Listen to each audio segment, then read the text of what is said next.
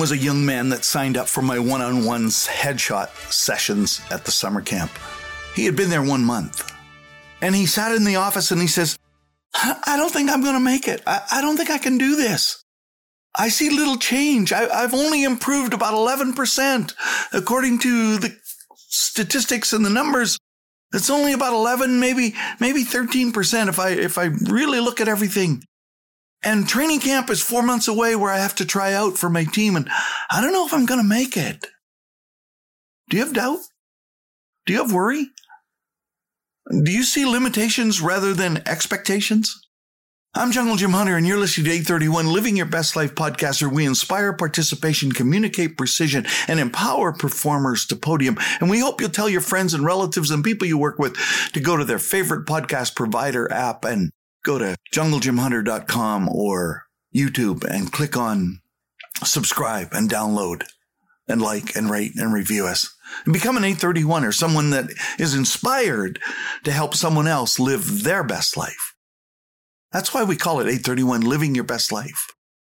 Because I got to live my best life. And as I said on the first of these headshot one on one sessions a couple of days ago, I'm totally libbing these. I'm not doing what I usually do which is just prepare a script and plan it and prepare it and put it all in place. I'm just ad libbing it. So forgive me if I make a few mistakes.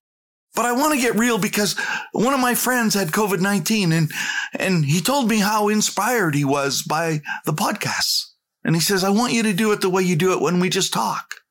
And so I'm just going to talk. See, Adam came and, and trained with me. And, you know, what do you say to somebody who has improved 11 to 13%. As a matter of fact, by the time I finished the numbers, he had already improved in one month 17% over what he was when he started. You can imagine four more months of that, how much he would improve, how much better he was. But I shared with Adam that my dad told me about the fact that one seed in a field that we seed is, is one in a billion seeds. And it has all that it needs. This is what my dad taught me. It has all that it needs. It brings everything it has to the table and it sends down roots and shoots to bring in what it needs to produce fruit. Two to 300 seeds. That's all that one seed does. And that seed does everything that it can. And I said to Adam, how long have you been playing hockey? And, and he was like most kids. He started out with a pair of skates when he was just little and, and he got serious and he says, I've been playing 12 years. And I said, 144 months. You've been doing this. And, and you did what everybody else did. You told me when you came here that when you filled out your application that all the things you had done and you had never done what we're doing here. You signed up, you registered, you went to practice, you played the games, you did what you were told to do. You played as hard as you could. But what else have you done? What have you done? What roots have you sent down? What shoots have you sent down? What have you done to be the best you can be? What have you done over and above what people have asked you to do? And he said, Nothing. That's why I'm here. And I, I looked at him and I said, Adam, that's 144 months of doing what everyone else is doing and one month of doing what you need to do and should have been doing all along. See, 831ers, listen to me very carefully. If you do what everybody else does, if you got up today and you went to work and you do what you've always done, if you got up today and went to school and did what you've always done, there are millions of other people doing the same thing. And if you have a dream or a vision of where you want to go and what you see yourself becoming, and you're not doing something over and above to improve yourself, how do you ever expect to be better? You can complain and stay the same, or you can raise your focus and change your locus. You see, until you change your focus and raise it to a different level, you stay the same. I remember when I had my first year of, of ski racing finished and I, and, you know, I shared with my dad, I'm, I finished in my first race, 169th. I'm going to push myself to do as best I can. And I came home and we were doing the spring seeding and we were out in the spring driving around and he had, he had put dual tires on an 806 tractor with no cab. And I chose the one with no cab because I could do my pre jumps on the seat and, and practice all the things I did on the cabless one. So I didn't get restricted by the cab and it was cold. And it was windy. And the sun beats down on you, and if it rains, you get wet. But there we were, and I wasn't used to these duals. And I remember after a couple of rounds, I got in a tight corner and I turned too tight and the extra dual made it wider and it hooked on the frame and it bent the frame. And dad was right behind me and he looked at it and he says, we can't cultivate that way. It's all crooked now. And so we went back to the yard and I thought as we were driving back, oh, my dad'll fix this. He knows how to fix this. And he says, I'm going to go make lunch. You take the hitches off. I said, whoa, whoa, whoa, dad. And I complained. I said, Dad, I need time to train. This is a perfect time for me to train. I got to push myself. I got to train. He goes, No, take the hitches off.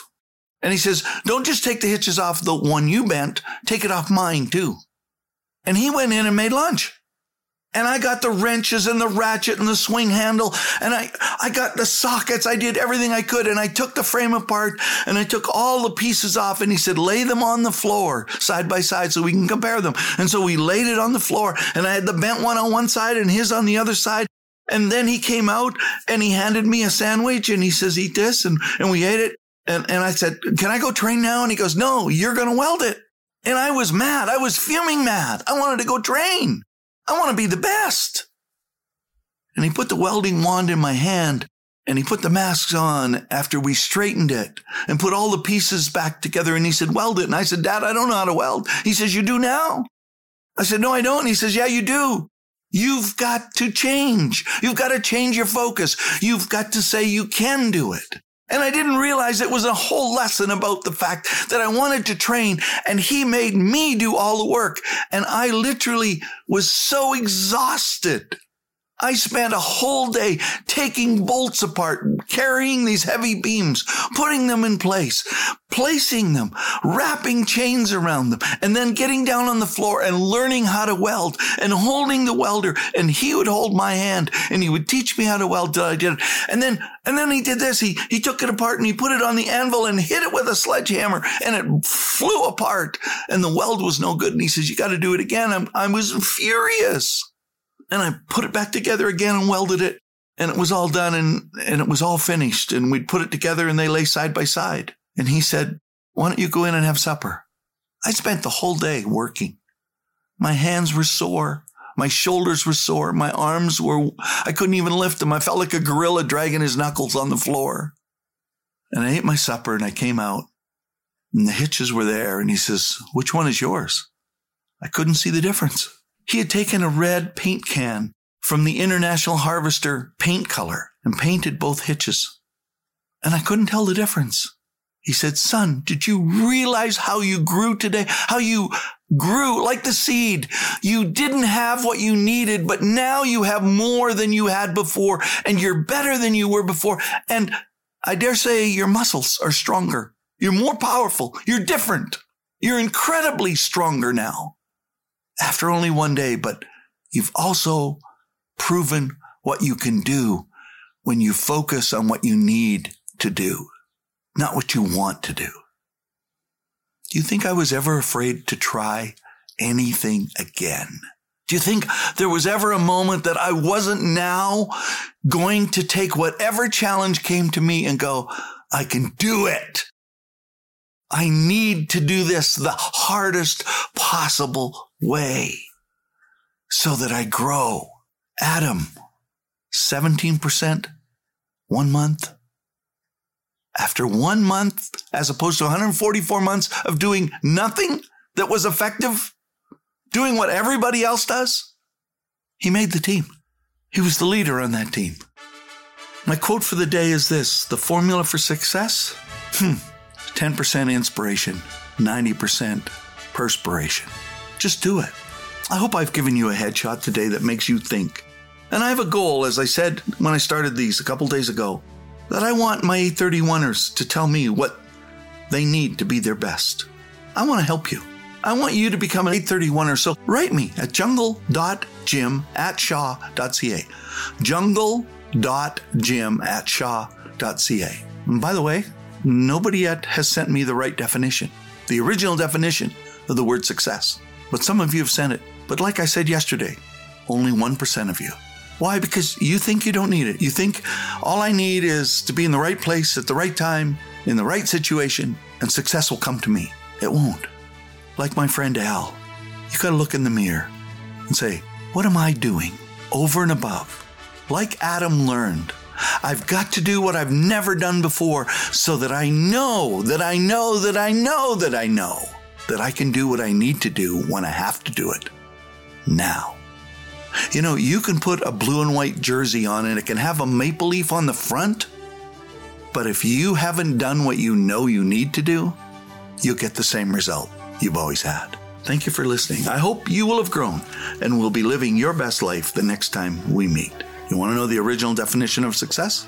Well, you're going to have to come back tomorrow. Thanks for listening.